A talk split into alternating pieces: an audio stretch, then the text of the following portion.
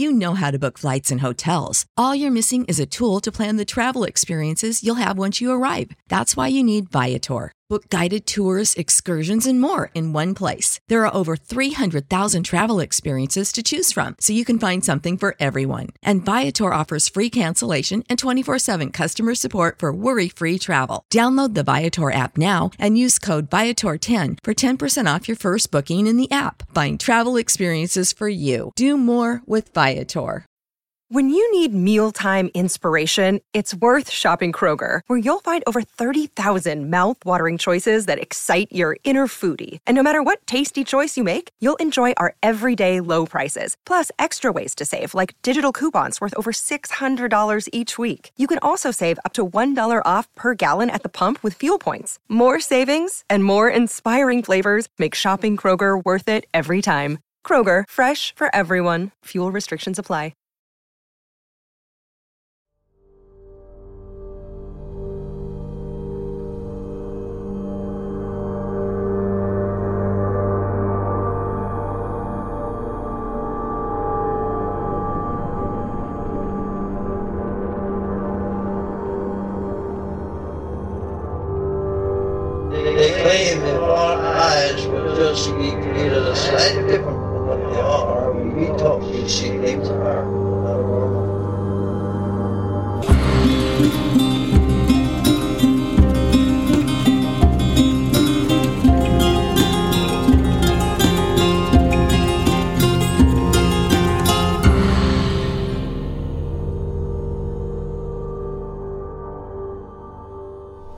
Strange Familiars. I'm your host, Timothy, and back tonight from her noted absence last week is my lovely co host, Allison.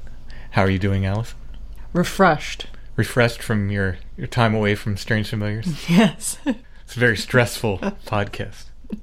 It is. I had to go to New England to get away. What the heck were you doing? I was with my sister and we were going on a whirlwind tour of artistic sites in New England. See, we have to clarify. Uh-huh. Because every time you're not here, I think people assume I've killed you and buried you in the basement. Because I get a lot of, where was Allison? Why wasn't Allison on the show this week? Thanks, everybody. It's a pretty safe assumption. Oh, come on. Guess who I'm talking with tonight? Is it one of our favorite guests? Brother Richard is here. We're going to be talking about a podcast favorite. I'd say generally across podcasts. People love this topic, and people have asked me to approach this topic before. Mm-hmm. We will be talking about the biblical Nephilim, which some people have connected to Bigfoot. They're big guys, right? Listen to the interview. Okay. I'll okay. say that. Okay. I almost want to give a caveat that if you are really, really into this theory that the Nephilim are Bigfoot, you might not be getting what you want to hear out of this interview. But I think you should listen anyway. Yeah. It's really, really interesting. And we talk about not just the Nephilim, but other hairy figures from the Bible. People often bring up Esau and some of these other characters as, you know, potential candidates for Bigfoot in the Bible. So we talk about all this stuff, what they were, what they probably weren't. Before we get to Brother Richard, I want to mention that we're doing a sort of part two to this show on the next patron show for August. Mm-hmm. It's going to be about giants, Or people with giantism. little of both. Mm-hmm. A little bit of the uh, giants of the woods, a little bit of giants of the circus, and so forth. So it's kind of a adjunct show to this one. That'll be for patrons. That'll be coming up soon. If you like Strange Familiars, if you like what we do, and you want to help support us and get more content besides, the best way is to become a patron. You go to patreon.com slash strangefamiliars. You sign up, you get over 70 patron shows right away as soon as you sign up. And then we're doing more every month. For now, we're doing two a month. Try to give our patrons as much extra content as we can. Again, it's patreon.com slash strangefamiliars. If you don't like the idea of a subscription like Patreon and you just want to make a one time donation, if you go to strangefamiliars.com, look under the show notes for any episode, you should see a paypal.me link. If you click on that, you can make a one time donation. Of course, we appreciate any help you can give the podcast. And we want to thank our patrons who make this show possible. Couldn't do it without you. Thank you so much. All right, let's get into this long conversation I had with Brother Richard regarding the Nephilim.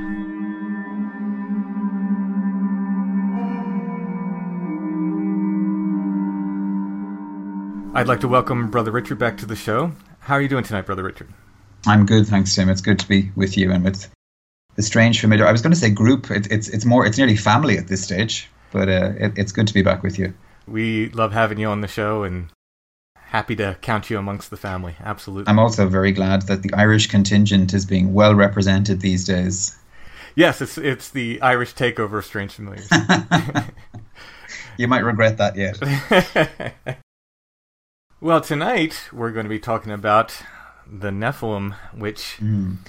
you approached me about this, and I have to say, people have been asking me to do a show on the Nephilim for a long time, and I've, I've mm. kind of avoided it because I just haven't been real comfortable with the information that was out there. I, I think that's mm. the hmm. kindest way I can put it. Sure, sure. Yeah, well, I suppose it's something that, that has intrigued me as I've, I've sort of um, become more aware or more interested in the whole question of the, the kind of Sasquatch, Bigfoot, hom- hairy hominid, all, all of these kind of wild men figures, and Nephilim kept popping up in the background and in certain certain research directions, I'd say, along the way. And I suppose coming from certainly the Christian tradition, the monastic tradition, and having done a fair amount of, of scripture study along the way, um, I was kind of I suppose, a little concerned maybe about some of the assumptions and some of the jumps that, that, that were made around it. So I suppose disclaimers out of the way first. For, for those who are firmly attached to Bigfoot is Nephilim, I don't think anything I'm going to say is going to necessarily um, change their minds on that. But I, I, do think there are certain directions that people have taken uh, along the way with this that maybe um, some more information might be good to have. Sounds good. Well, let's start out with the basics. So, who or what were the Nephilim? Okay, so the Nephilim turn up in Scripture, primarily in one particular passage in the uh, book of Genesis, uh, the first book of the, the Hebrew Bible and um, the Christian Bible as well. That's that's Genesis chapter six, verse four in the the Christian notation. And again, we've kind of got to qualify all of this along the way because when we sit down with an English translation of the Bible today, regardless of, of which translation it is, we are, you know, two to three languages away and a couple of thousand years away from the people who sat down to write this. So, whether you're a believing Christian who believes Scripture was directly inspired by God, or whether you're someone who's just examining it from an anthropological point of view, or a sociological point of view, or even just a literary point of view, you have to at least admit that we are separated historically, culturally at least, from, from the people who, who first began to set these stories down. And that means we, we've got to be careful when it comes to uh, making assumptions about what they meant, you know? Mm-hmm. Um, so it, the first and major passage, as I say, is Genesis, and it just says very simply the Nephilim were in the earth in those days, or on the earth sometimes, depending on the translation, and also after that, when the sons of God came in unto the daughters of men, and they bore children to them. The same were the mighty men that were of old, the men of renown.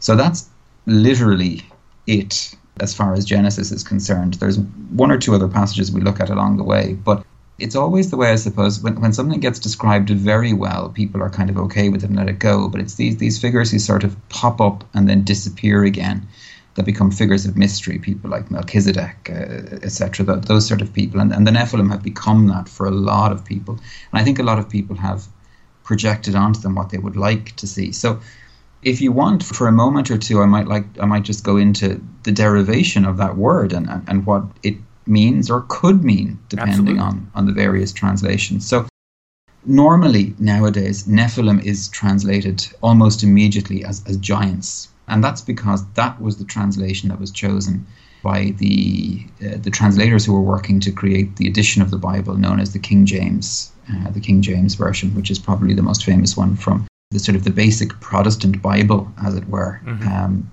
and they chose that because within the translations uh, that, that they had in front of them, they were working from um, the Latin Vulgate, which had uh, was was a Latin translation of the Greek Septuagint, and I, I really apologize. I'm trying to make this as not as technical as, as need be, but essentially what you come back to is one word, the Hebrew word Nephilim, which is translated into the Greek Peptokotes and which had become in the Vulgate Gigantes. So when we get Peptokotes, what we're talking about there is actually, uh, it describes a direction, and the direction is fallen. Okay, the fallen. The Latin translators um, under the school of Jerome chose gigantes, and they seem to have been coming at it more from the folkloric, mythological kind of um, commentary that would have been around at the time, particularly the rabbinical targums, the, the, the oral teaching of the Jewish teachers. And so, having chosen gigantes, they chose giant, but that does not necessarily mean a physical giant. It can also mean, if somebody described as gigantes, can also mean an impressive person or um, someone who is, uh, you know, a, a, kind of a, an individual to be to be reckoned with, you know. Right. And so the problem with translating Nephilim even as fallen is that it has it has quite a number of possible translations. Just, just to give you a, a little experience of the etymology, what they would say is, is once you begin with the Hebrew root im, which is the end, Nephilim, um, people can think also of things like seraphim and cherubim. You're dealing with an order of service. So they become the angels or the archangels, seraphim, cherubim. The Nephilim at the start do seem to have an angelic element within them. But we'll see that that's a little bit more subtle. So again, the Hebrew word can be translated as this giant, which again we can take as a physical giant, or we can also take it as an impressive person, someone who is a giant. I mean, even to this day, we speak of people having giant personalities, things like that. Right. It can be those who have fallen, or those who cause others to fall, or it can be those who have descended from on high, or it can be those who are appointed, those who are bound, and even those who have a violent streak about them, or who induce violence in others, or who have themselves been the victims of violence. So you can see in one word there is just so much, you know. Yeah. And and I'm I'm trying not to turn this into a a scripture lesson or a catechetics lesson or whatever.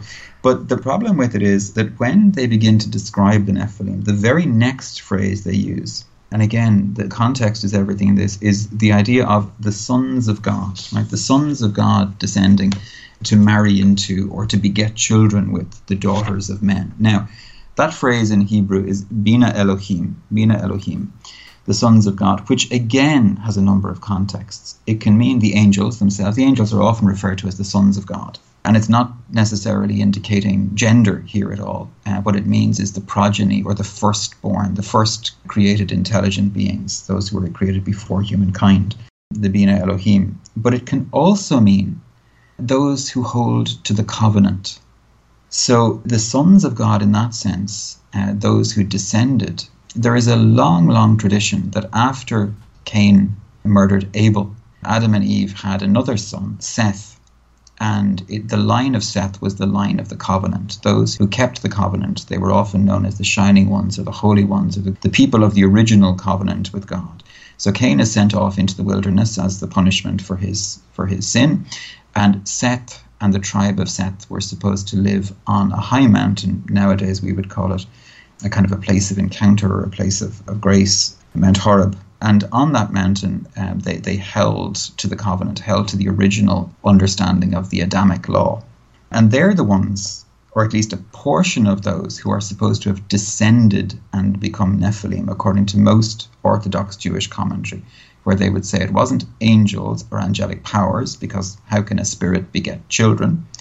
But it was the sons of the covenant, or a certain number of them, who left the covenant and descended to be with the daughters of men, literally with the daughters of Cain, of the fallen ones in that sense. And this is, is what brings out the Nephilim. So again, there are there are multiple ways of translating this, multiple ways of understanding it. The next time we come across the Nephilim is in the book of Numbers, chapter 13, verses 32 to 33, in, in the Christian versification of it. And there Moses has sent out a number of, of spies into the, the land of Canaan um, to see what opposition will they face when they come to Canaan. And the verse says, And there we saw the Nephilim. These are the spies returning who have been quite shaken by what they have seen. And there we saw the Nephilim, the sons of Anak, those who came of the Nephilim. And we were in our own sight as grasshoppers. And so we were in their sight also. So we have this idea of them coming back and being absolutely terrified, saying it's a very bad idea to enter Canaan. Um, these these great gigantic warriors are there, and uh, we were like grasshoppers to them. Now, there are those who say we're dealing with physical giants, you know, uh, mm-hmm. hu- huge people and that the, the um, spies of Moses were being absolutely literal in saying, you know, we were as grasshoppers to them. There, there is one particular midrash of, of the Jews that says that the Nephilim were 42, I think it's 42,000 ells, uh, which is the measurement which would, would have made them a mile high. um, now, there are all kinds of biological problems with that, if that right, was what right. you to look at it. Their, their lungs would simply collapse if that was the case. But really, again, it's you know, uh, it's part of, of a literary tradition which aggrandizes the enemy so that what we overcome, it looks like we've overcome greater struggles, you know think of, of all of the kind of the epic fighting songs and soldier songs and war songs um, that, that have come down to us from all the different traditions that always say the enemy was much more, you know, mm-hmm. much bigger. We, we faced thousands, you know. I mean, even later we have in, in the scriptures the idea of, you know, Saul killed his thousands, but David killed his tens of thousands, you know. And it's, it's that kind of, of praising of the sort of the heroic figures that come down. A third line of scholarship would suggest that the Nephilim and the entire myth, and when I say myth, I don't mean something that's untrue, but myth in the sense of a story containing meaning. That the story of the Nephilim, in that sense, may actually have been the interaction of the Hebrews with their pagan neighbors, listening to them talking about their gods, their heroes, etc. And so having to try and accommodate this in some way who could these demigods and supernatural creatures have been? If they actually existed, they have to have, have come originally from God. And so within the Hebrew pantheon, they became these sort of uh, half angel, half humans uh, who became the, the Nephilim, the, the, the, heroes themselves. That's very interesting. It reminds me of, and I believe we, we talked about this a little bit before, some of the uh, medieval genealogies. And they, yeah. they show uh, you know these kings and they'll, they'll go back as far as they can remember and then suddenly it's zeus and thor yeah, and exactly. then and then yeah. you know eventually on back to you know some of them show jesus and that's where we get the whole bloodline of christ sure yeah yeah, yeah. all, all of all of that and in, and in fact even even within the um, within some of those bloodlines there are researchers now who claim to be able to go right back to the to the nephilim themselves to be able to say that certain bloodlines are inherently evil Mm. Um, and again, there's, as, as we said before, you know, there are huge problems when you begin to decide that certain people or peoples are lesser than because their blood is not as pure as. Right. And, and we know historically where that where that leads to. Right. Um, it leads to, to horrific persecution of, of, of people. And so I think it's very important that when people come to scripture as such, they understand that the tradition around scripture is that that yes, it is, uh, and this is within within the tradition. Obviously, yes, within the tradition, it is considered the inspired and, and divine word, but that various parts of scripture have various senses to be understood. You know, it's not just picking up the book and opening it and presuming that every line is, is a proof text of your particular viewpoint. You know, the, the, the Bible as we have it now uh, you know, it contains elements of literature that span about 4,000 years. We have various forms of literature, including, you know, the, the, the, the wisdom literature, the Psalms, historical narrative, absolutely as well. Uh, you know, preaching narratives, uh, and and so all of those. Essentially, when you're picking up a Bible, you're picking up a library, not a book. You know, mm-hmm. it's it's not meant to be read as a novel from beginning to end. And most people who try to do that, if they're not doing it with kind of guidance or with, I suppose, a, a, kind of an understanding of what they're picking up, very quickly become bored with it because you hit, you know, some of the Levitical literature, which is essentially legal codes, and it becomes very, very difficult and very dry indeed to read. So the Christian fathers, and, and by this I'm talking about, you know, second, third century, um, ever before there was any kind of split between East or West or between Protestant or Catholic, the early Christians themselves said that every scriptural text had, had four distinct senses. What they called the historical, the, the historical or literal, where you were literally looking back and understanding the text in its historical context. Uh, what they called the tropological, from tropos, the, the, the, Greek, to move, which was a moral teaching, that you could find moral teaching in it to tell you which way to go, you know, how to do the good. That you could find allegorical teaching, So certain elements of the scripture was symbolic and was meant to be understood in a symbolic way. And they, by the way, would have been very clear that the early books, the earlier you go, particularly into Genesis, you are dealing with essentially mystical, symbolic literature, not stuff that was meant to be taken as a scientific treatise on how things came to be. And the final one, the most important one really, uh, was what they call the anagogical, which was the mystical sense of Scripture. To give your listeners just an example of that, if you were to take a, text that everybody knows, which is the, the, the, Christmas story, the story of Christ being born, mm-hmm. and you have that incident of the shepherds on the hills being called by the angels to adore the Christ, um, the historical sense of that was you go and you see the field, the shepherd's field in Bethlehem to this day. People can point to it and they'll say that's where it all happened. The tropological is the, the moral is is saying you know to be aware and to be awake, to be listening for divine message, and when it comes to to follow divine inspiration. The allegorical, the symbolic sense is the whole idea of, of the Christ being born in Bethlehem, which fulfills earlier prophecies, etc. And and even Bethlehem itself, the name Bethlehem means the house of bread uh, literally the origin of bread or the place where the bread is made, and, and that further then goes into the, the whole idea of Christ as bread or the living bread.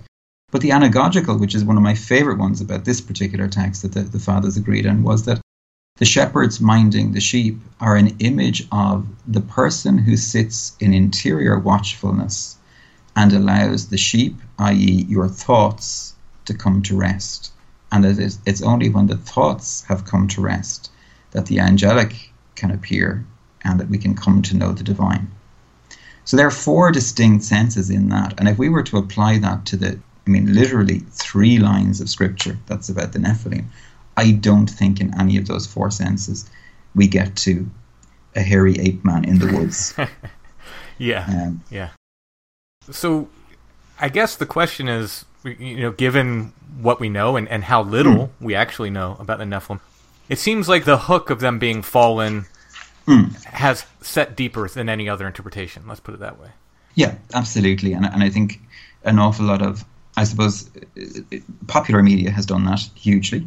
It's an exciting one, you know. It's it's mm-hmm. a kind of a more magical, mystical one. The idea of of these the, these angels descending and and sort of falling and I suppose there, there's a slightly um, sort of sensual element to it as well. The idea of, of the angelic falling in love or, or descending to lust after after human women, and then getting the angelic nature mixing with the with the human nature in that in that sense. The most again early theologians were very clear that angels are beings of spirit, and as such do not and cannot beget children with the earthly order. They simply can't cross over in the uh, Judeo-Christian and, and, and even most most of the Islamic understanding as well. However, they did speak of things like succubi and incubi, etc., and and even the whole changeling idea. And what they felt was going on there was that the demonic elements in the in, in those instances were harvesting the, the material from both males and females and mixing it themselves.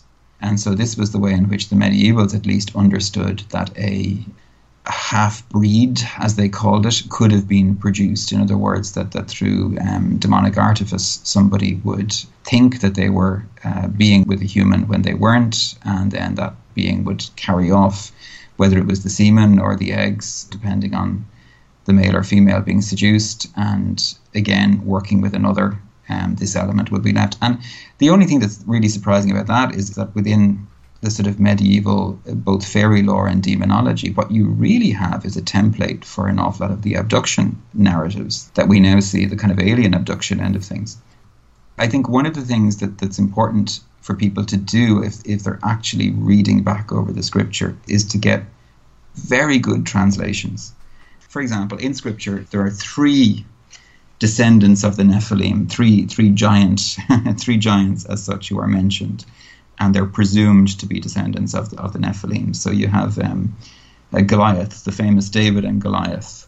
In both the Dead Sea Scrolls, which aren't included in the in the in the canon of Scripture, mm. but are, are sort of um, peripheral to it, and the writing of Josephus, one of the great Jewish historians, Goliath is given the measurement of four cubits and a span. Now, you think of every picture you've seen of Goliath, and you see him as this extraordinary giant, you know, 20 foot tall, kind of towering over the, the, the people.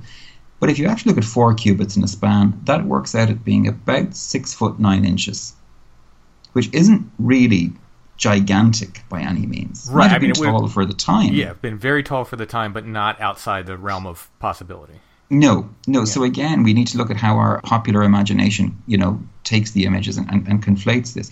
In later texts, a couple of centuries later, they push him up a bit and they make him six cubits in a span, which would get him to nine foot nine inches. Okay, so again, that would be very large even even today, but it still would be within the range of human growth. Extraordinary growth, but within the range of human growth. Like we're not talking about mile high giants, Right. you know, in that sense. Now Goliath, again, in the in the in the Targums and the Midrashes, is supposed to have been descended from one of the Nephilim as such, but it, but there's no actual sense in that that he was a um, half angelic or half demonic or whatever. They simply say that, that having come from the, the, the Nephilim, that the Philistines had mixed their blood with the Nephilim. And again, that could as easily have been some kind of human tribe as it could anything else.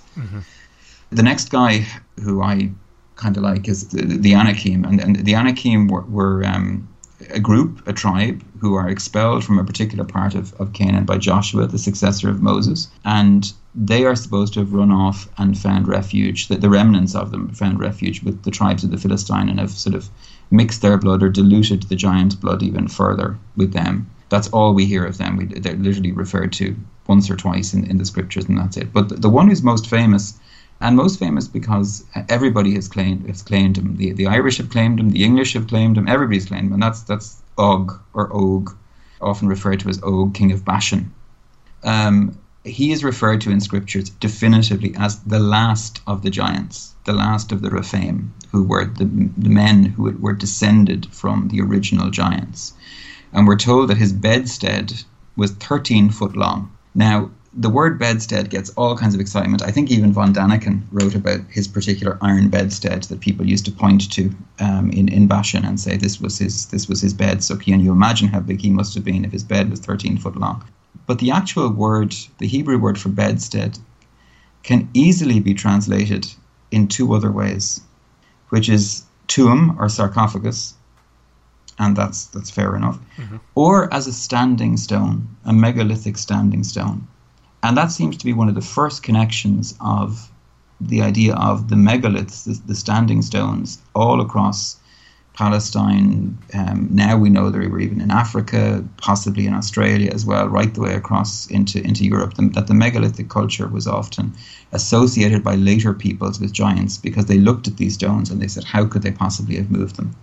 You know? Gotcha. Yeah. So you get this extraordinary connection between them. But what I'm interested in with regard to Og, and indeed the Anakim and the Rephaim, is that they were also known as the people of the shields. And they were seen to be buried in mounds with shields on their chests, uh, sorry, shields at their heads and swords on their chests. They were seen to have a Bronze Age kind of culture, um, certainly not, not going further than the Bronze Age. Occasionally in the midrashes, things like extra fingers and extra teeth and things like that are mentioned as part of them. And again, if you if you had a small group of a physical and earthly bloodline, you would imagine you would get some kinds of. Very often there was, there was sort of interbreeding with own Yes. with your own relatives and things like that that went on. But what's important is for those of us who are looking for a Sasquatch connection, is that all the way through you are speaking of people who have a technological culture. These people, if they existed at all, were at least at Bronze Age level, were constructing megalithic monuments. There is no mention of them being hairy or furry in any way, um, you know, shape or form. That only comes in when people begin to look at things like the Mark of Cain and when elements of both Mormonism and the books of Mormon, etc., the Book of Mormon begins to, to look at that. And that's a much, much, much later source. Mm-hmm.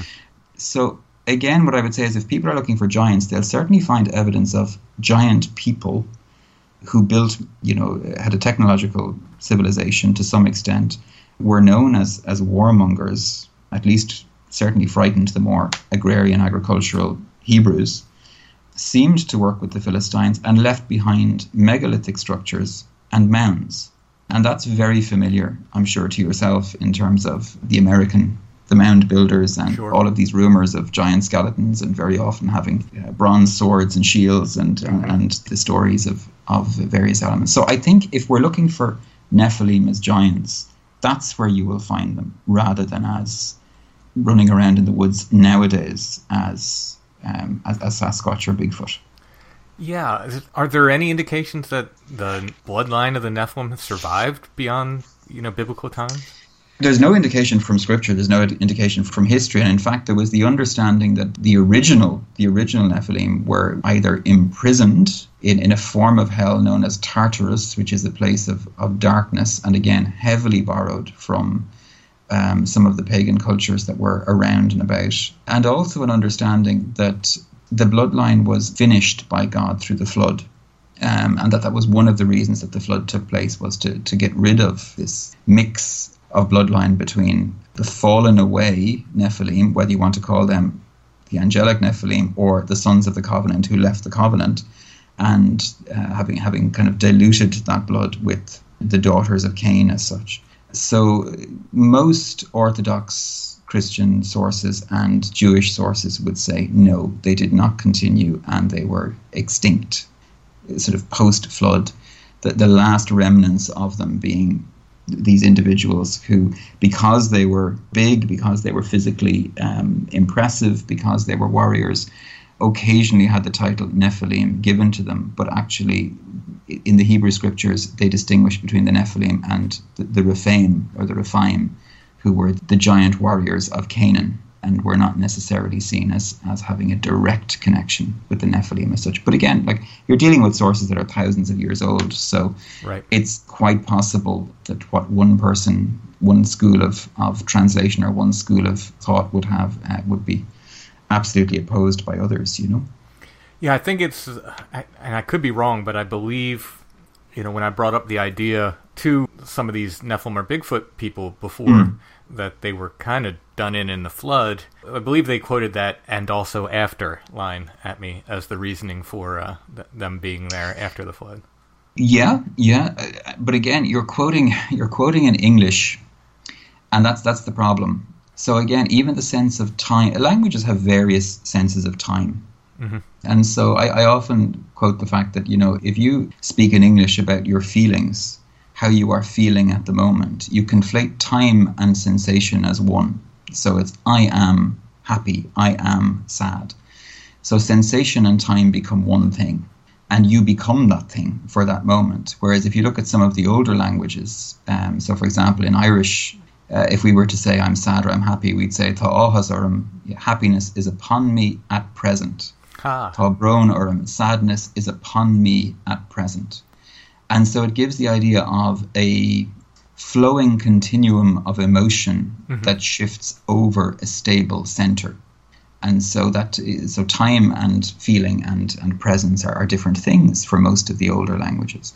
So when you begin to look at, at a translation, and again, the problem is that there is, with great respect to the American churches, there is a canonization of particularly the King James translation, which doesn't allow for any kind of deep diving often into the cultural sense of the language um, from which the scriptures are drawn, which isn't just Hebrew, but is particularly the earlier texts is you know almost a proto-Hebrew, Right. uh, and and so to simply say, oh well, it says and they were there after, it could mean they were there for a couple of days. It could mean that they were there until the flood itself, and it could mean that they that they are still with us now. But you have to accept that all of those senses are possible. Yeah, we are losing some of the, well, like you said, some of the, the sort of cultural interpretation of this. Yeah. So when I wrote Where the Footprints End, I didn't, uh, and I did this on purpose, I didn't dive too deeply into Native American folklore. because, you know, I was told by Native Americans that you really don't have the cultural understanding for this. So, Absolutely. so yeah, and I, I, just sort that's- of respectfully backed up, and I said, "Well, I'll look at it from you know mostly for the most part through Sure. a, a European sense." You know, sure. yeah, I, I think it's so important. I mean, when translation of to to a culture. To give you an example, when the the first Christian missionaries got to Korea, they began naturally enough to translate the scripture into Korean. And one of the problems that they had was that when they got to the passage, the famous passage in, in scripture where Jesus describes himself as the good shepherd, you know, I am the good shepherd, I know my sheep, my sheep know me. The problem was there were no sheep in Korea. Ah, So how do you translate shepherd? So one of the translators at the time said, well, they don't have sheep, but they have geese. So he translated it, a- it, it as, I am the good goose herder, I know my geese, and my geese know me. Now, the problem with that is a shepherd is someone traditionally who walked ahead of the sheep, had a relationship of trust with them, and the sheep followed the shepherd. But a goose herder traditionally took a stick and beat the geese along in front of him. mm, And so, just as as a, as you know, as a sense of why many individuals were not attracted to the figure of the good goose herder as opposed to the good shepherd. And I think one of the things that, that we lose sometimes is is a subtlety of understanding that, you know, when we begin to say, okay, well, the Nephilim are giants, so wherever else we find giants in culture, therefore they must be Nephilim. There is a huge leap in that right. Yeah. a massive leap in that. And it is a kind of a projection of what is very often, um, you know, a kind of a, a white Eurocentric or at least Christian centric proselytizing viewpoint on other cultures, rather than actually sitting and listening to the other culture and saying, Have you got something you can teach me? And also finding, like the, the early church, for example, um, and I'm talking second, third, fourth centuries, used to speak of the, the logoi spermatikoi, which was the seeds of the divine word, which they said were present in every culture and in every religion and in every human being. And so the Christian was supposed to seek the logoi spermatikoi in the other traditions and to reverence it and to respect it there. In other words, that the seed of the word was already sown. So the early church referred to people like Plato and uh, Socrates, etc., as Saint Plato and Saint Socrates because they saw them as having uh, lived virtuous lives according to their own culture. It's, it's something we could certainly return to. Yeah. Um, to be able to, to recognize, you know, the, the, the tremendous richness that's that's there, and so when, when you have somebody who then says, well, if I find, you know, giants in ancient Egypt or giants in Sumeria or giants in this epic or that epic, what we're really talking about is the last of the Nephilim who made it to England and became, you know, the giants that King Arthur fought, without ever looking at any of the actual cultural context of that. So many leaps are being made at, at, at that point. For me, anyway, personally, I would find it extremely difficult to allow that logic gets me there Right. Yeah. you know I, th- I think jumps get, get us there and it might be sometimes a desire you know we, we, we see what we want to see all of us and i include myself in that all you know we see what we want to see so it's it's important for us to kind of um, maybe take a step back and breathe and especially if you're dealing with as you were saying like dealing with the the indigenous peoples of the americas to be able to say you know what do you want to tell us if anything Mm-hmm. and are we capable of hearing it you know i think sometimes we're, we're just not capable of, of hearing the opinion that's maybe anti our own Right. you know Yeah. Yeah.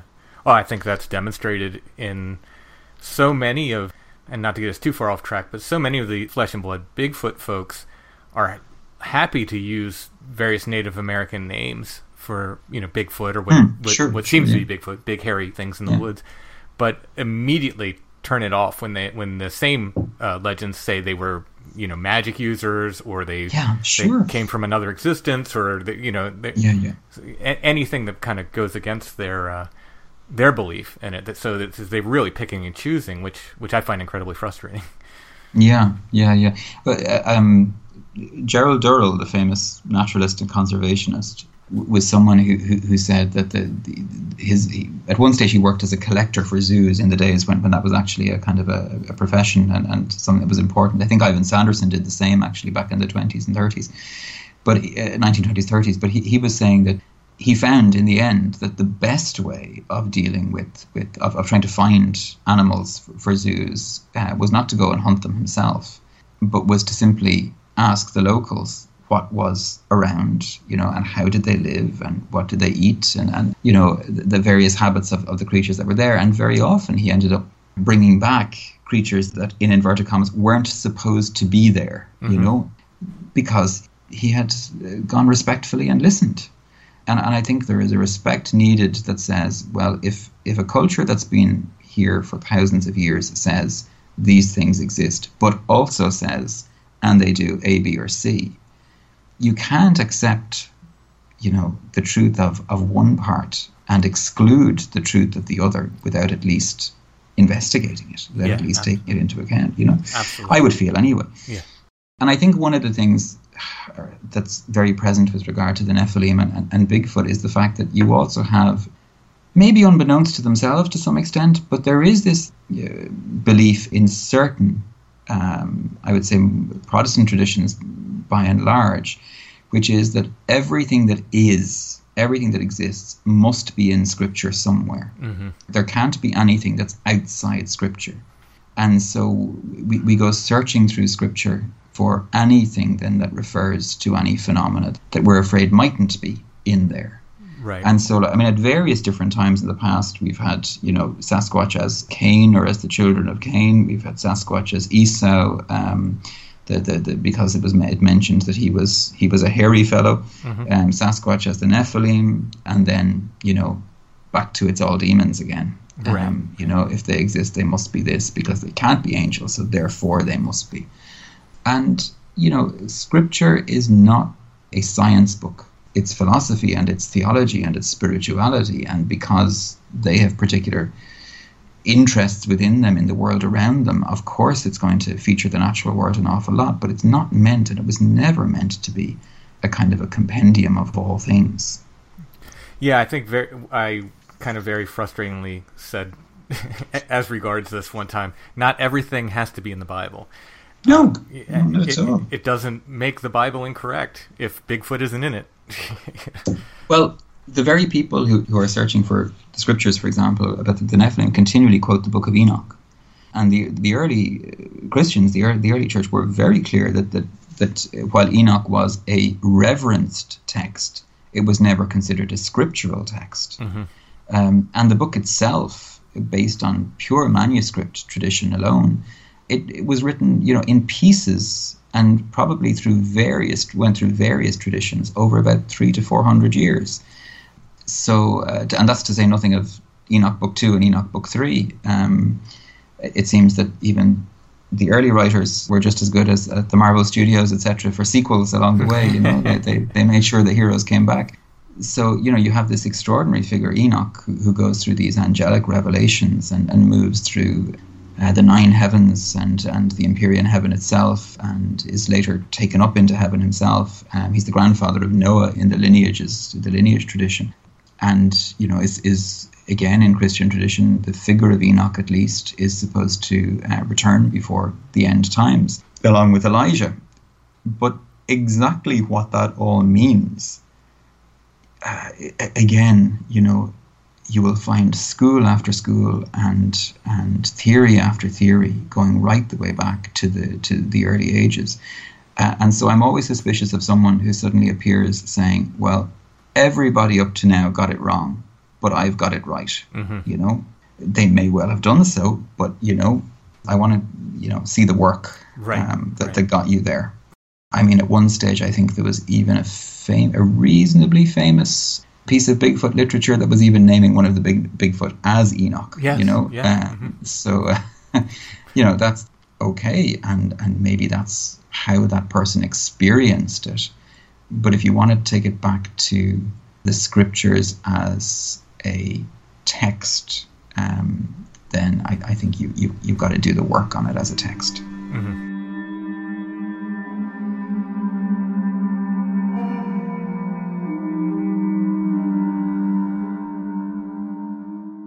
You know how to book flights and hotels. All you're missing is a tool to plan the travel experiences you'll have once you arrive. That's why you need Viator. Book guided tours, excursions, and more in one place. There are over 300,000 travel experiences to choose from, so you can find something for everyone. And Viator offers free cancellation and 24 7 customer support for worry free travel. Download the Viator app now and use code Viator10 for 10% off your first booking in the app. Find travel experiences for you. Do more with Viator.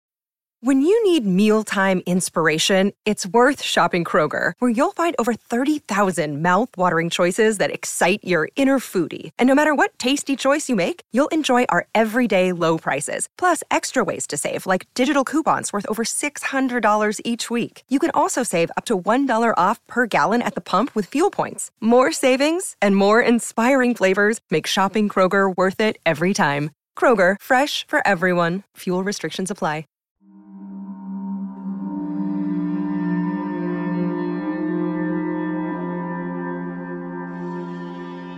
Another thing that gets expressed sometimes, and perhaps this is the, the whole fallen angel question. Well, hmm. let, let's step back. If we were to take the idea that the fallen were mating with human women as such, Sure.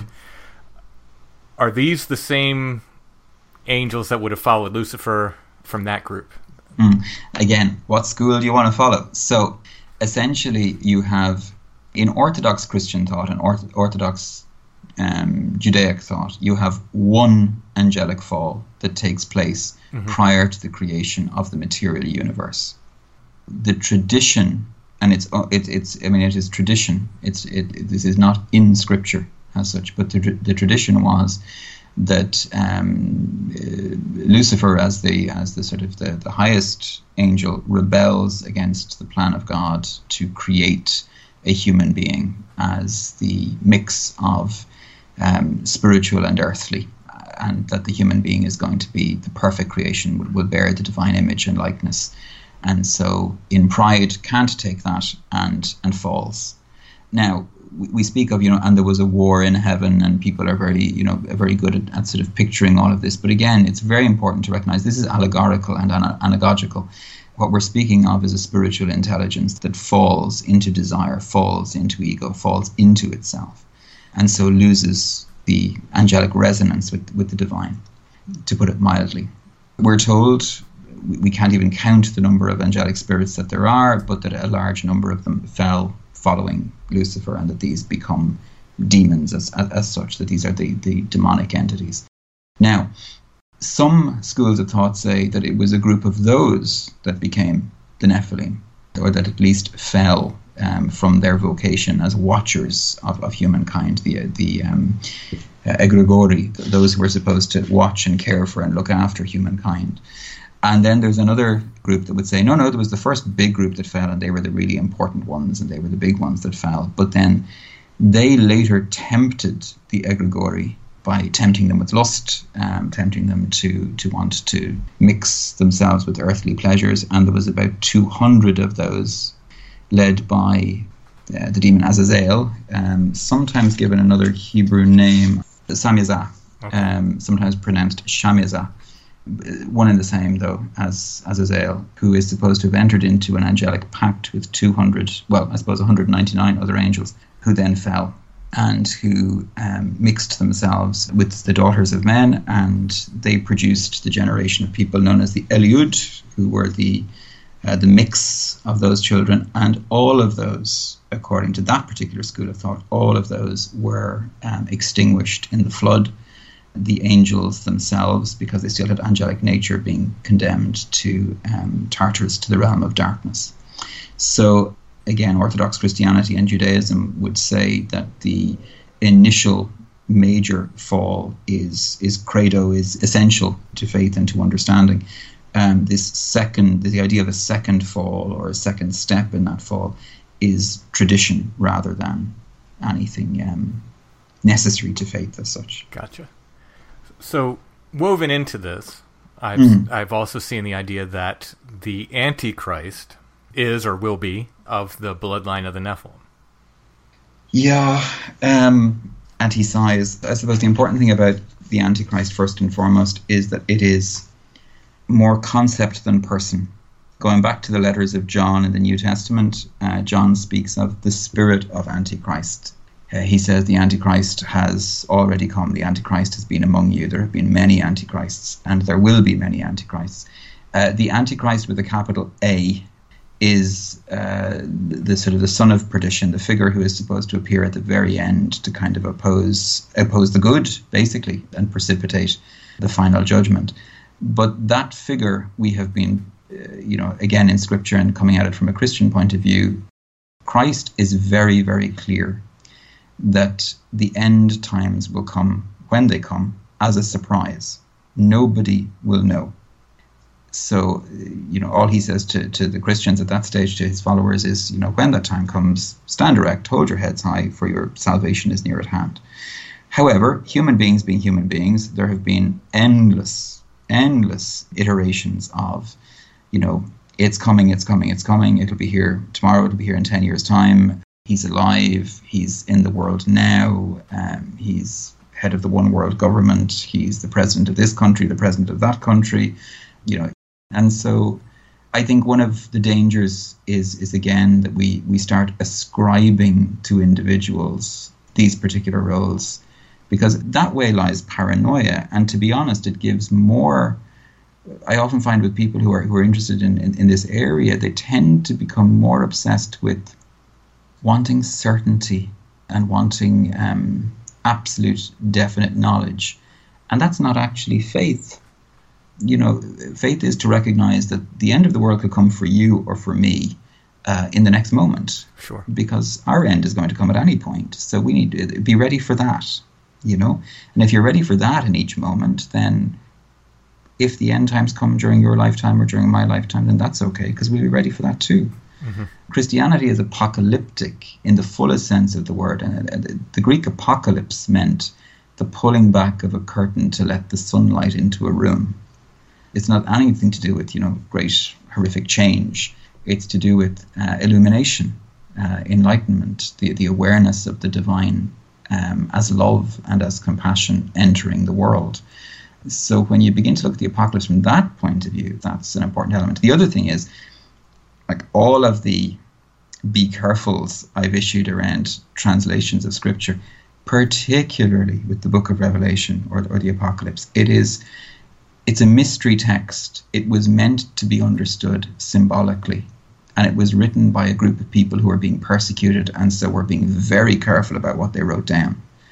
So the historical sense of it is extremely important. If any of your, your listeners out there are looking for a, a good, and I, th- this is within the Christian context, but a good breakdown of the book of Revelation and its symbolism and what it meant in the early church, particularly, there's a, there's a very fine book called The Lamb's Supper uh, by a gentleman called Scott Hahn who is a, a Catholic theologian, and um, being very clear, he's a Catholic theologian, but he goes into what, what the symbolism of the, Re- the book of Revelation meant in the early days of the church, uh, which we've often lost touch with or, or track track of. Um, right. So when you come to the asking, you know, whose bloodline will the the Antichrist be, and there's there's you know again there are various Christian sects who will dismiss everything I'm saying simply because I'm Catholic and so therefore not to be trusted with, with any of this information because they're convinced that you know Rome is the great Babylon, etc. Right. And if that's your faith and that's your belief, I respect it. I disagree with it, but I respect it. But it's important, I suppose, for us to begin to recognize that again, once we get into trying to judge the who, we're really standing in the place of the divine then at that point, and that becomes problematic. It's as problematic as those people who many years ago decided that the mark of Cain meant color in your skin. Right. You know, and as a result, justified prejudice against and, and indeed outright racism against people of color because they squeezed scripture into that. And in the process, not only uh, rejected color, but, but whitened Jesus and his apostles and disciples beyond uh, recognition. so yeah, I think we just need to be careful of anything that, that, that starts saying, you know, the blood of this people, the blood of that people, or this particular family line or bloodline. Also, having said that, if you could actually, I mean, even if you go with New Earth creationism and say that, that everything only existed, has only existed for about 4,000 years, 4,500 years, even if that was the, the extent of time, a bloodline would be so diluted by now from the very beginning that it would be it would be almost impossible to say that someone was of a particular line. Right. You know, practical biology wins out. Yes. Are there any scriptural indications of the beast from Revelation? Say, if, if we're going to call that, you know, the Antichrist, yeah. the, the big one, that it comes from any bloodline? No. Yeah. Absolutely not. No. All that it says is that that uh, if and when he arises, he will be a powerful ruler and very well able to influence people. And this is the most important piece in, in the book of Revelation that people won't know it's him. They won't recognize him as such until the very end. The elect who are saved from him and who disagree with him, disagree with his teaching or his his belief or his way of uh, his, his kind of um, program for the world, but they don't actually know that it's him until the very end when all things are revealed. So, uh, you know, if somebody points at somebody and says, that's the Antichrist, or indeed points at somebody and says, that's the Messiah, the one thing you can be pretty sure of is that it's neither in, in that moment. Again, it's down to um, recognizing that as, as just as human beings, we want to know. We're uncomfortable with mystery. You know, I often think it goes back to um, every year somebody will write a book or will produce a TV program and they'll say, you know, uh, Christ actually, you know, went to India or, you know, went with Joseph of Arimathea to tin mines in Cornwall or spent his time learning from the yogis in Tibet or, or whatever. And like all of those things, perfectly possible. But I think really we write those things because we're very uncomfortable thinking about the fact that, well, if you believe Christ was who Christians believe he is, that he spent 30 years just living family life. Ah. And I think there's a huge message in that, which is that actually it's in the ordinary that we discover the extraordinary, that it's in the day to day life and living of, of human life that we really touch the divine, that that's where our essence actually is meant to rest and to be. So, absolutely, if you want to tell me, you know, Jesus for 10 years was at the top of the Himalayas, I have no reason to say that he, he mightn't have been. He could easily have been. If he'd wanted to, sure.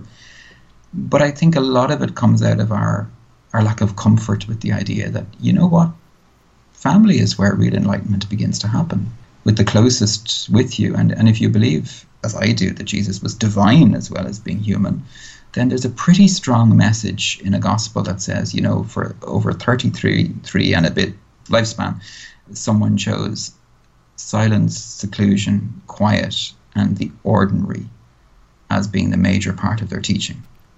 Powerful message. Well, yeah, and and you know, people get very uncomfortable with that. They want the extraordinary. You know, Sure, I mean, yeah. I want the extraordinary. That's why I listen to Strange Familiars. Yeah. So it's it's important for us, I suppose, to to kind of breathe a bit and stand back from it and ask ourselves, what hungers are we really feeding here with all of this stuff? know? Mm-hmm. some of these ideas again this goes back into you know the whole thing i talked about with the the bloodline of christ idea and that mm-hmm. whole mm-hmm. like holy blood holy grail all that that Sure. stuff uh, there's a heavy reliance on like non-canonical and apocryphal texts and so forth now obviously and i'm going to go ahead and predict that you're saying like when we look at those we we have to look at those culturally and and with you know everything as well but what is the difference between you know why are certain books considered canonical and others not you know? Sure. Okay, well, uh, first of all, the canon, the canon of scripture, uh, comes from a Greek word which means a reed that was used for measuring a building. So, what we're, we're saying is like what made it into the building and what was left outside the building. And there were pretty strong debates, as you can imagine, uh, and various branches of Christianity to this day, and indeed various branches of Judaism, if we're talking about the Hebrew Bible, admit some and leave others out. And I suppose there there is the the dogmatic answer of the church itself, which would say the scriptures that we include are those that have been handed down to us by tradition as being of the direct lineage of the apostles. Mm-hmm.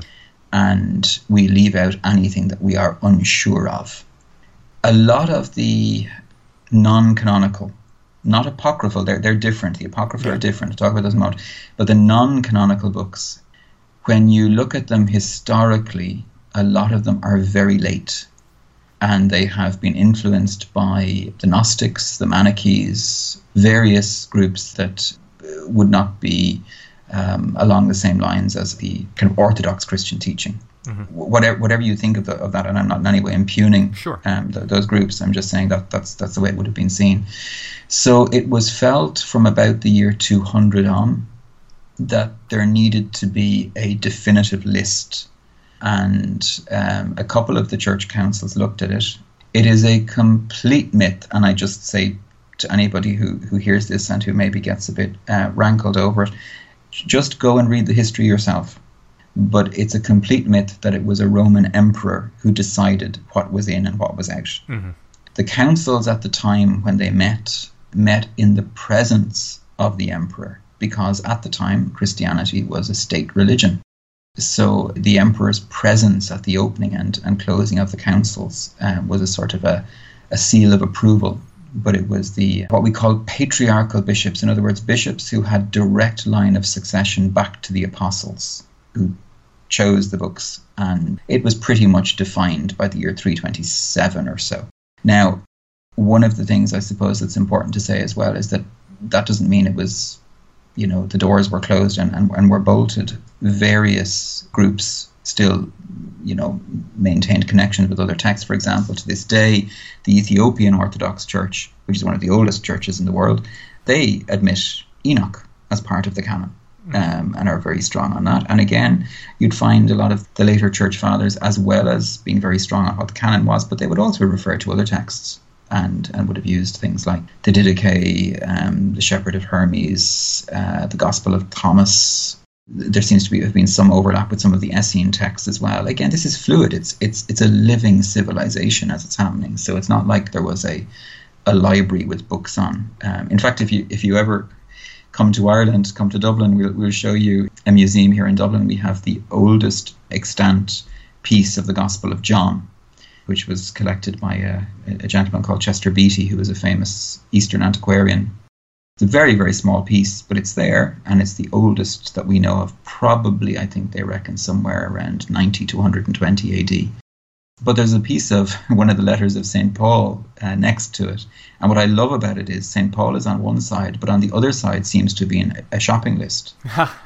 so again, you know, it was living culture right, as right. these were being passed around. And it was an oral culture. So a lot of it was, you know, people would read aloud and people were very good at remembering. And for those who kind of feel, you know, scripture should be locked in and blocked in, remember that the very end of the Gospel of John says that there were many other things that Jesus said and did, and if I was to write them all down, not all the books in the world would be enough to fill them. You know, good literary device, kind of finishing off in that way and saying, you know, tune in next week, sort of. But there's a lot there. So that was the kind of creation of the canon as such. The next wave of sort of wobbling with the canon from a, after the, the 300s or so was right up to the Protestant Reformation, and the first one to sort of really begin to throw things out and change things around then at that stage was Martin Luther, who took a number of what would have been considered canonical up until then, some of the epistles. He actually threw out the whole book of Revelation at one stage. He took bits of it back afterwards. But essentially, anything that he thought didn't really fit in with his theology began to be taken out. And, you know, teachers and preachers ever since have accepted some and, and refused others. So it's an organic body rather than a a locked library. I think is the way the way to look at it. I think now, you know, just personally, Hmm. I I think that part of the appeal is that there is an idea of secrecy and maybe even danger to these uh, non-canonical works. Like, you know, Sure. like they were eliminated for some reason, and there must Oh, be yeah. secrets there. Yeah, yeah, yeah. And that goes right back to the the two what what what are often referred to in Christian theology as the perennial heresy, which is Manichaeism, which is effectively uh, sees God as not um, a kind of omniscient, omnipotent deity, but uh, one who is opposed by an equal evil force.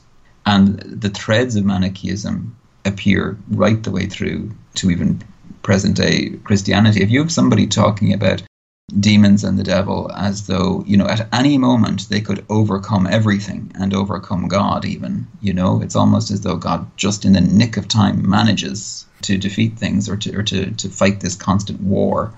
That's really Manichaeism as opposed to Christianity. Mm.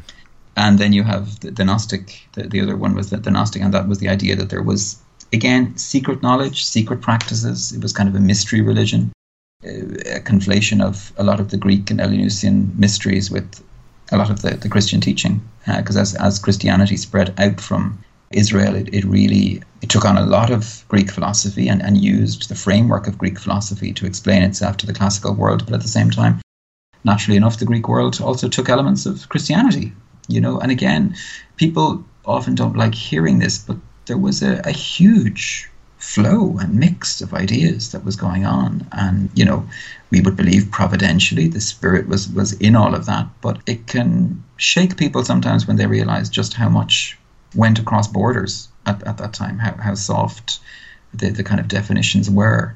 And so you often have people accusing each other of falling into these things, but not necessarily for the right reasons, maybe even accusing each other of these things. The important thing I would say, I suppose, is right up to this present day, there's there's always this idea that I'm going to find some secret that nobody else knows, right. and this will give me whatever. Mm-hmm. You know, um, it's it's not that we don't look into the, as I said before, the kind of the mystical interpretations of scripture. They're very very present, and there are ways and means of being kind of contemplatively uh, present and methodologies. You know, we have our contemplative methodologies like every other tradition has, but it's not secret in the sense of forbidden to outsiders. There would just be the understanding that um, people need to be grounded in the sort of more basic practices or a more basic devotional life before they would move into dealing with deeper forms of meditative uh, prayer, etc. Mm-hmm because if people aren't ready for and I think every tradition would say this I certainly know the Buddhist tradition says it if people aren't ready for it it can actually do damage you know it's important I suppose to think about it more in terms of not so much secrets but the people who wield secrets can often use them as ways of gaining power gaining influence you know and uh, sometimes that can go in very negative directions yeah, I tend to agree. This, thus my uh, personal discomfort um, when I was even when I was uh, younger and, and more involved with the occult. I was very mm. uncomfortable with the idea that these you know these sort of um, high magic, as they call themselves, mm. uh, schools having secret knowledge, and it just mm. it just didn't sit right with me that certain people would possess knowledge and others wouldn't, and you wouldn't just share it like just if you have this knowledge and and you wouldn't just share it it just you know something about that and that that's mm-hmm. why i say folk traditions seem uh, very nice to yeah, me they because sure. they are for the people mm-hmm. and, and, and and very often i think there is a compassion in them mm, yes that sometimes the um the higher methodologies um to call it that don't tend to concentrate on Mm-hmm. Um, a, a, lot can be about the individual practitioner gaining whatever right. Uh, power, right. insight, wisdom, whatever it is, rather than service. Mm-hmm. Whereas I think a lot of the folk magic, if you want to call it that, practitioners, you know, they, they were people who, who saw themselves as having a, a role of service to the community. Absolutely and very often took it took it so seriously that there was the belief that things would go wrong for them if they tried to make something of themselves, you know, out of it. If anybody's interested, there's a wonderful series of books by uh, a gentleman, but he's a, it's a Greek name, Kyriakos Markides. Um, he is a anthropologist in the University of Maine, I believe, but he wrote a series of books about a mystical Christian to some extent. I'd say more Gnostic Christian, but or esoteric Christian, but Christian school of healers. The first volume is called the Magus of Strovolos. Strovolos, I think. If you look up Markides, anyway, you'll find it. Uh, he then further later in, in his life uh, went on to study the monastic methodologies on Mount Athos in Greece, which is very interesting as well. But he concentrates on one particular mystic. I think he was in Cyprus and has died since but again, his his absolute emphasis on the fact that anything that he was given was for the service of others mm-hmm. rather than self-aggrandizement was hugely important. Yeah, um, it kind of earths people in that way. Yeah, I, I think that is a very very important distinction with any of that mm-hmm. stuff. Look at what they're trying to accomplish and who they're trying to serve. I guess if if it's if it's self-serving, yeah. beware. Yeah, yeah, yeah, and again, if if someone begins to find that as a path for themselves, you know, or as a as a way to spiritual illumination, or that the the like whatever path you're on, my, my only question to anybody. And this is a question I have to ask myself all the time as well. The only question is, you know, am I seeing a transformation towards greater compassion? Because I think if that's not happening, there's something wrong somewhere. Yeah. Um, we had a very old monk. He's now gone to God, but he was one of my great teachers, an extraordinary man, uh, Brother Bruno. But he, he used to say, a spirituality that does not transform positively is a false spirituality. Mm-hmm. And I think it's it's kind of a good touchstone to have. Absolutely. So we got very deep in the philosophy and in the weeds there. I, I just kind of lighten it up a little bit. Sure, sure, sure, sure. Who are the hairy characters in the Bible? Yeah. Oh, okay. Esau. Um, well, we we, have we have we have a couple. Esau is the one that, that's very often referred to. So he was the brother of Isaac. Mm-hmm. Um, he's referred to as ruddy and hairy. I saw somebody make the jump to Yeti uh, from that. Uh, you know, hir- hirsute, and and so Abraham, as he's dying, um, wants to give his firstborn son his blessing, and uh, through the um, shall we say manipulation of their mother, the younger son receives the, the blessing rather than rather than Esau, through um, cutting off uh, the hide of a goat and putting that on his arms so that his blind father could feel his arms and feel the hair and, and think it was Esau. So he must have been pretty hairy if they needed a goat a goat hide for that. But yeah, he's often linked as well in a kind of a syncretistic way, but to the epic of Gilgamesh and the uh, the wild man figure there, um, Enkidu, I, th- I think is the, the, the name of the guy there. And again, there may have been, you know, it was the same area. Stories, myths, they they get told and retold, and figures are borrowed, and, and that's the way these, these things these things happen. So there, there might have been some similarity between them. Uh, the next person for whom hair is an extremely important uh, element is, is Samson, the famous Samson, whose strength resided in his hair. But really, what they're talking about there is the breaking of a vow, and probably a vow of chastity. The Nazarites uh, were men who dedicated themselves completely to God, um, didn't marry, and one of the signs of that was that they never cut their hair. So when we have Delilah uh, seducing Samson and finding the secret of his strength and cutting his hair while he slept, most commentators would say that that's really a kind of a, um, a euphemism.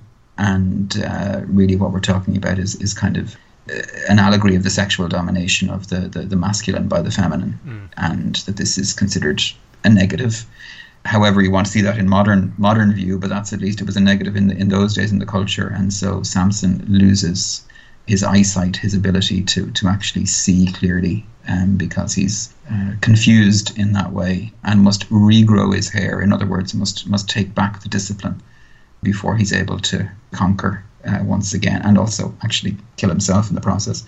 So yeah, uh, hair in that sense has a kind of a sense of uh, kind of sacredness of um, an indication that there is power in it, there is presence in it. It is connected very often to virility, especially in the in the, in the male sense, and in the female sense, it's seen as as the the sort of the crowning glory. I think the scriptures refer to the the, the hair of, of a woman as you know as her crowning glory. So again, symbols of repentance, penance, etc., very often include the shaving of heads or the cutting of hair as a sign that, that when people are out of sync with God and want to want to return to the covenant in that sense.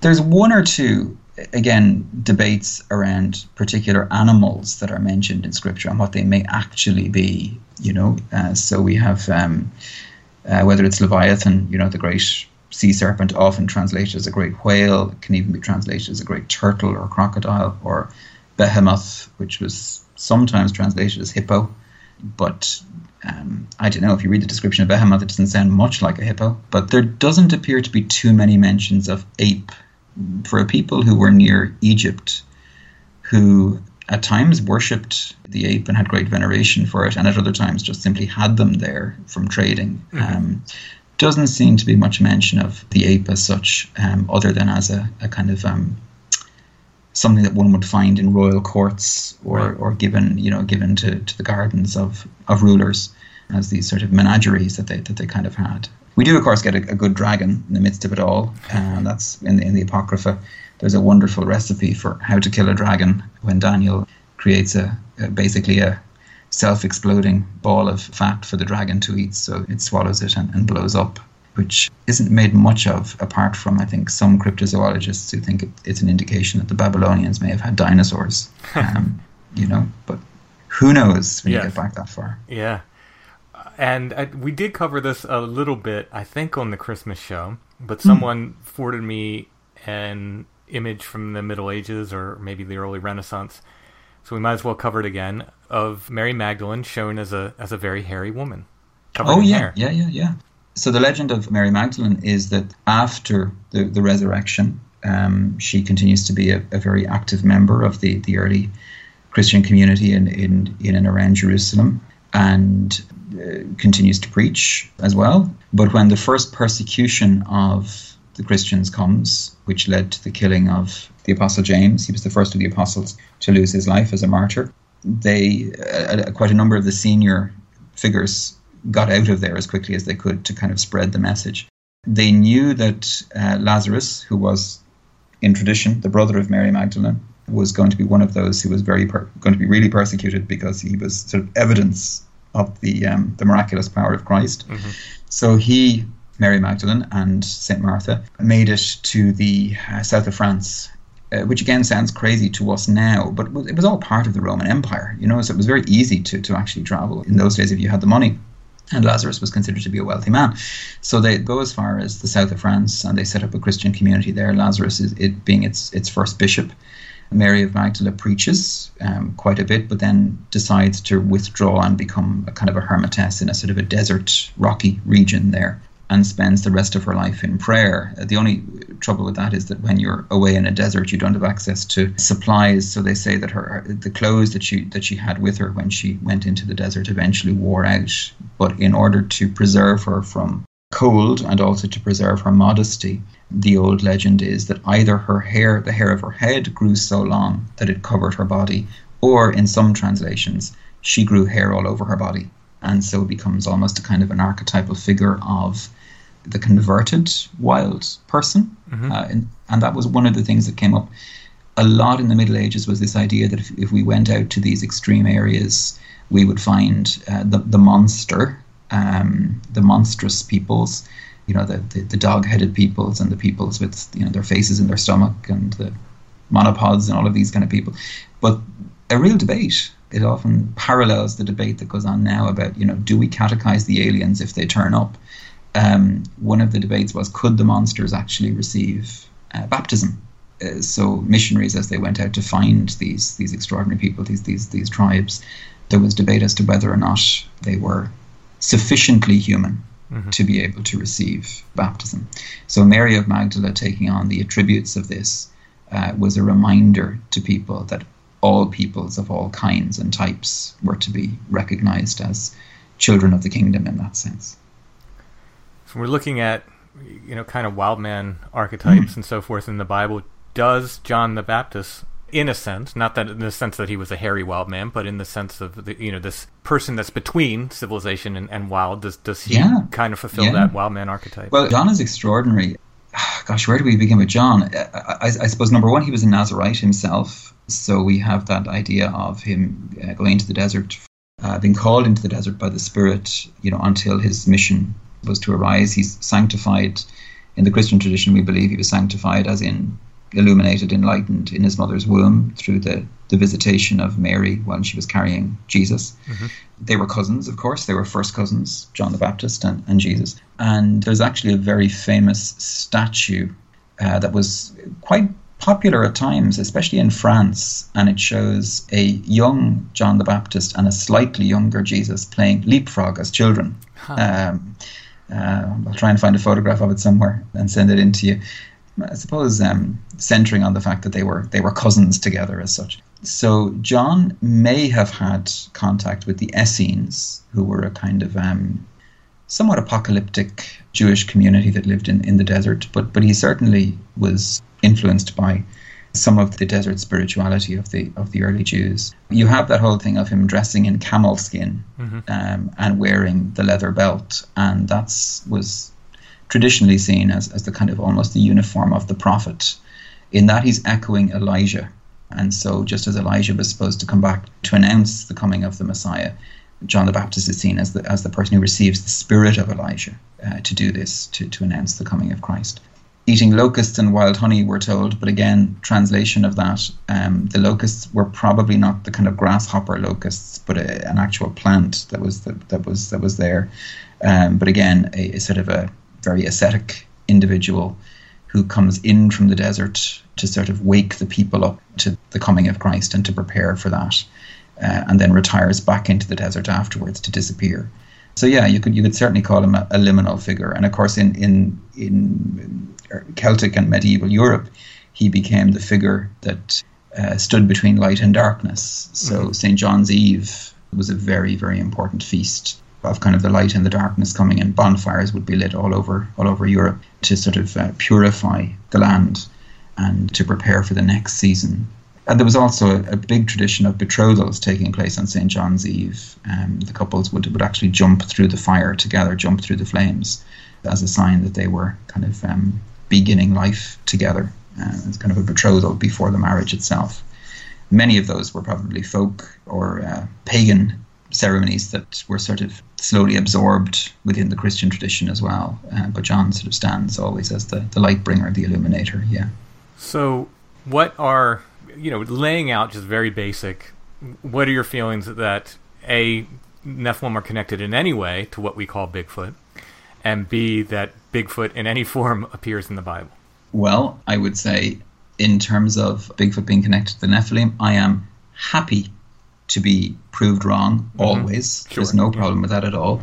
And, and I hope people don't think that I'm being too dogmatic here, but I think when we approach any text, if I was approaching a Buddhist text or a Hindu text or, or a text from anywhere, I have to approach that with with reverence, respect, and with all of the tools that are possible. Mm-hmm. And the same is true for Scripture. You know, whether you are a believing Christian or not, or a believing Jew for that matter or not. So I, I think we need to be careful of trying to trying to find what we want to find. So I'm going to say, for now anyway, my opinion would be that the Nephilim and Bigfoot are not connected.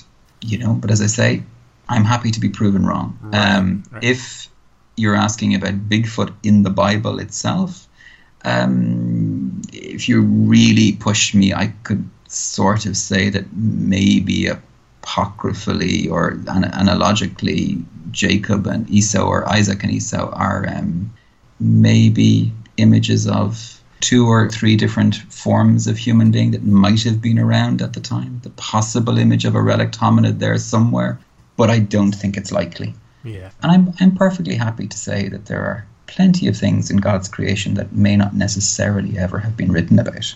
Yeah, yeah, that, that's again, that was my when I frustratingly put it before. I just said not everything has to be in the Bible. Yeah, and, and but I think yeah. that's a good thing. You know that the, sure. the uh, Bible is open ended like that.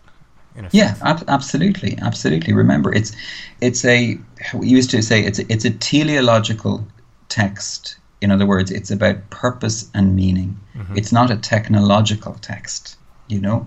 It's not a school, a school book or a science book by any means. Um, and so uh, I remember uh, somebody getting very upset because we just pointed out the fact that, you know, in the, the, the beautiful poem of creation in Genesis, where it talks about God creating everything in seven days, what we're actually talking about is the Hebrew understanding of a day as a unit of work. Mm. And so, um, you know, it it certainly wasn't seven periods of 24 hours by any means. And again, it's it's an um, an allegory um, and uh, and an analogical text. It's it's creation myth at its very finest, and that doesn't mean that it's not true. It just means that it's it needs to be listened to in a particular way but there will always be people who will say, no, I want the sureness of seven periods of 24 hours. Right. You know? Right. And that's not to say that God, as a believer, I, I, if God wanted to do that, of course God could. But if you know the text and you know where it comes from and you know the history, I don't believe that's in that text. Mm-hmm. Well, I think we pretty much covered it. I'm sure by now I've chased away most of the listeners. I think Um, we, we got a little deeper than uh, than than Hairy Man in the Bible, but it is what it is. I think it's it's a necessary conversation when well, we get into feel this stuff. free, feel free to edit away. That's that's all I'd say. No problem. And I, pr- I promise that the, the next time you talk to me, I'll uh, get back to some uh, fairy stories and ghost stories. well, I don't know. The, the next couple times, I think it's going to be our Marian apparition conversation. Well, that, that- I, I think that will probably attract more interest. Maybe I'd say once they hear me say no Nephilim, they'll be gone. But um, and as I say, if this never appears, don't worry about that, Tim. But I just found myself getting more and more, I suppose, you know, annoyed, irritated by the kind of scholarship that was around the Bigfoot equals Nephilim thing, and just felt that it needed to be, I suppose, challenged to some extent. The Marian apparitions one, I suppose, is very interesting in the sense that I think it's a real indication that the manifold nature of the other, mm-hmm. ranging from whatever to whatever, always uses the same channels Yes. by which to communicate. Brother Richard, thank you so much for coming on again. And thank you for having me. Always delighted to be here. Come back soon.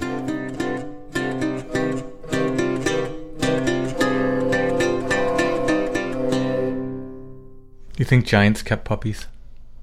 Yeah, why not? Like Clifford, Clifford-sized puppies? yeah. They had their own, their own giant puppies. Yeah, that's something that was never addressed in the Clifford books. What? How do you clean up after a dog oh, that Oh, size? yeah. I guess that would be quite an issue. Also, what if he's naughty? I mean, what are you going to do? Tina would know. Tina would know. She would. That's what you need 90 days to the perfect puppy for. No matter what size your puppy is. 90 days to the perfect puppy can help you with a relationship based approach. They'll help you and your puppy become perfect for each other. Whatever issues you're having, whether it's issues with potty training, mouthing and biting, fear and nervousness, barking, if your puppy's chewing on furniture or shoes or other things your puppy shouldn't be chewing on, if you're having problems with crate training, hyperactivity issues, leash training, and more, 90 Days to the Perfect Puppy can teach you what to do and also what not to do. You can find them at sithappens.us. Look for the 90 Days to the Perfect Puppy link at the top of the page. Good for giant puppies, good for regular puppies, good for tiny puppies as well. I don't think she charges by weight either. I don't think so. sithappens.us is where you'll find 90 Days to the Perfect Puppy. Look for that 90 Days to the Perfect Puppy link at the top of the page.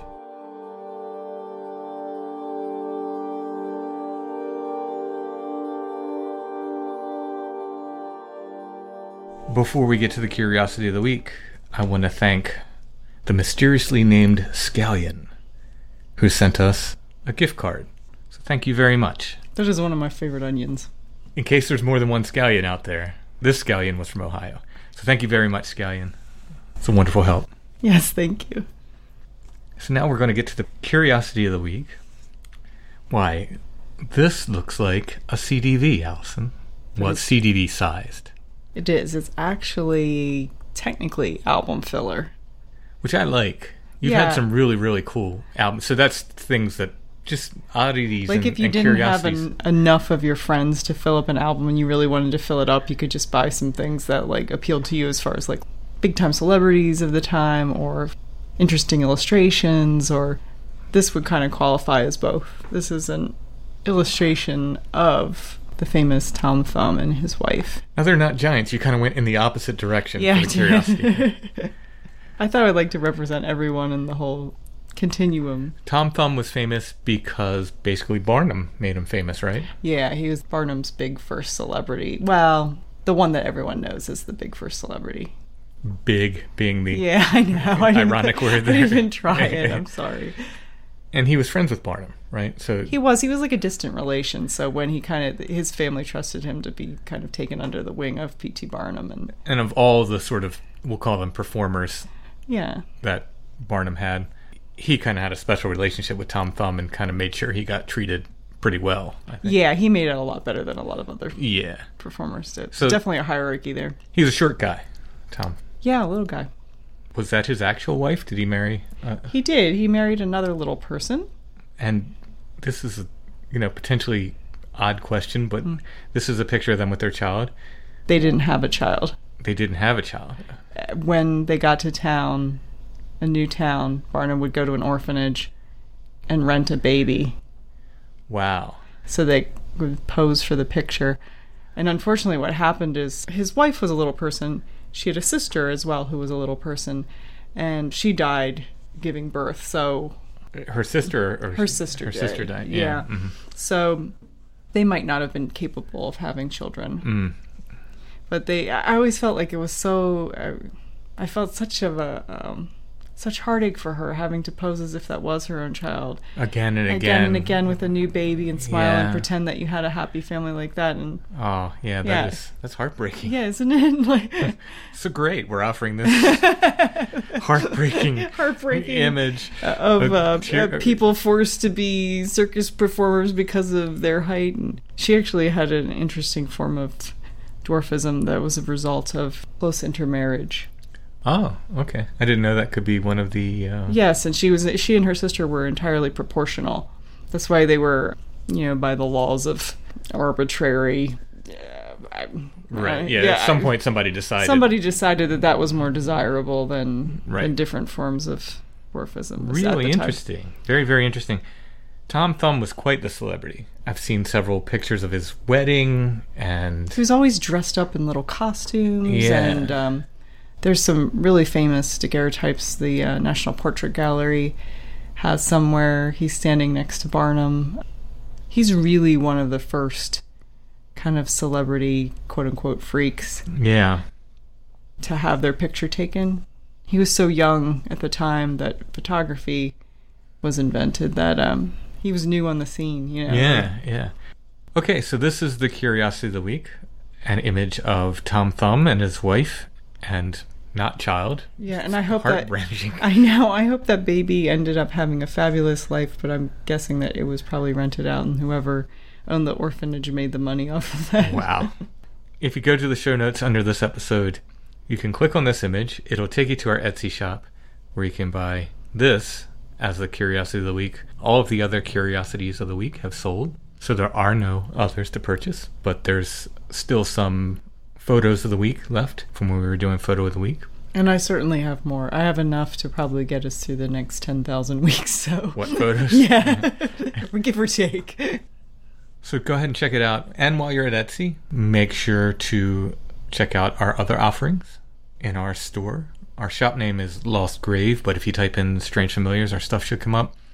Have some artwork up there, copies of my books, my art books, Strange Familiars t shirts, and more. Go ahead and check it out.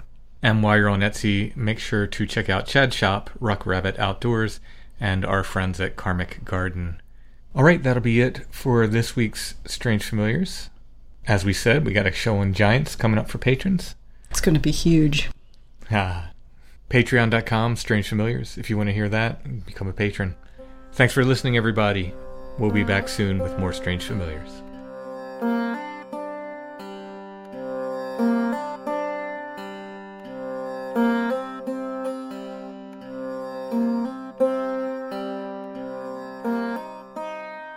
Strange Familiars is a production of Dark Holler Arts, music, books, art, podcasts, and more. Intro and background music is by Stone Breath. If you want to hear more or purchase music by Stone Breath, you can go to stonebreath.bandcamp.com. Strange Familiars is on Facebook, facebook.com slash Strange Familiars. If you're on Facebook, you can join the Strange Familiars Gathering group, where we talk about all kinds of paranormal and weirdo stuff, kind of stuff we cover on the show. We're on Instagram at Strange Familiars, one word, and you can always find us on the web at strangefamiliars.com. In 2019, the first Strange Realities Conference took place in Nashville, Tennessee. The pandemic and turmoil of the following year could not stop 2020's conference from thriving in cyberspace as a live streaming event. Now, for 2021, the third annual Strange Realities Conference will combine these worlds into a paranormal hybrid event, live in person in Nashville and streaming online. Join us in exploring just how truly strange our reality can be with an interdimensional lineup of speakers presenting unique and intellectual perspectives on magic, mysteries, and the paranormal.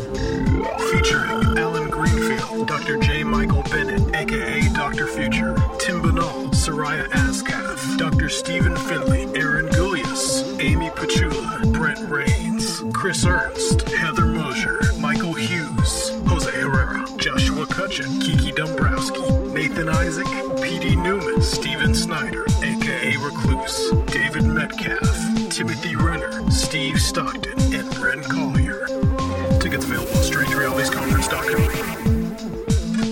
It's gonna be amazing.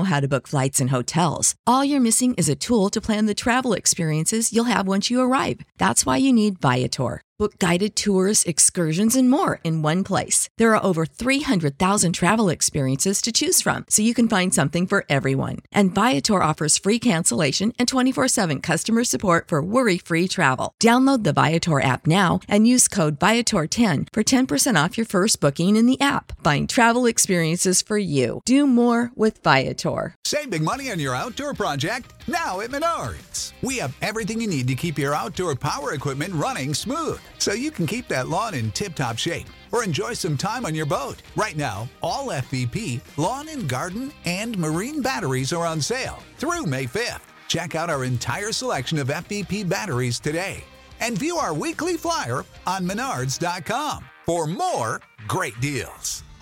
Save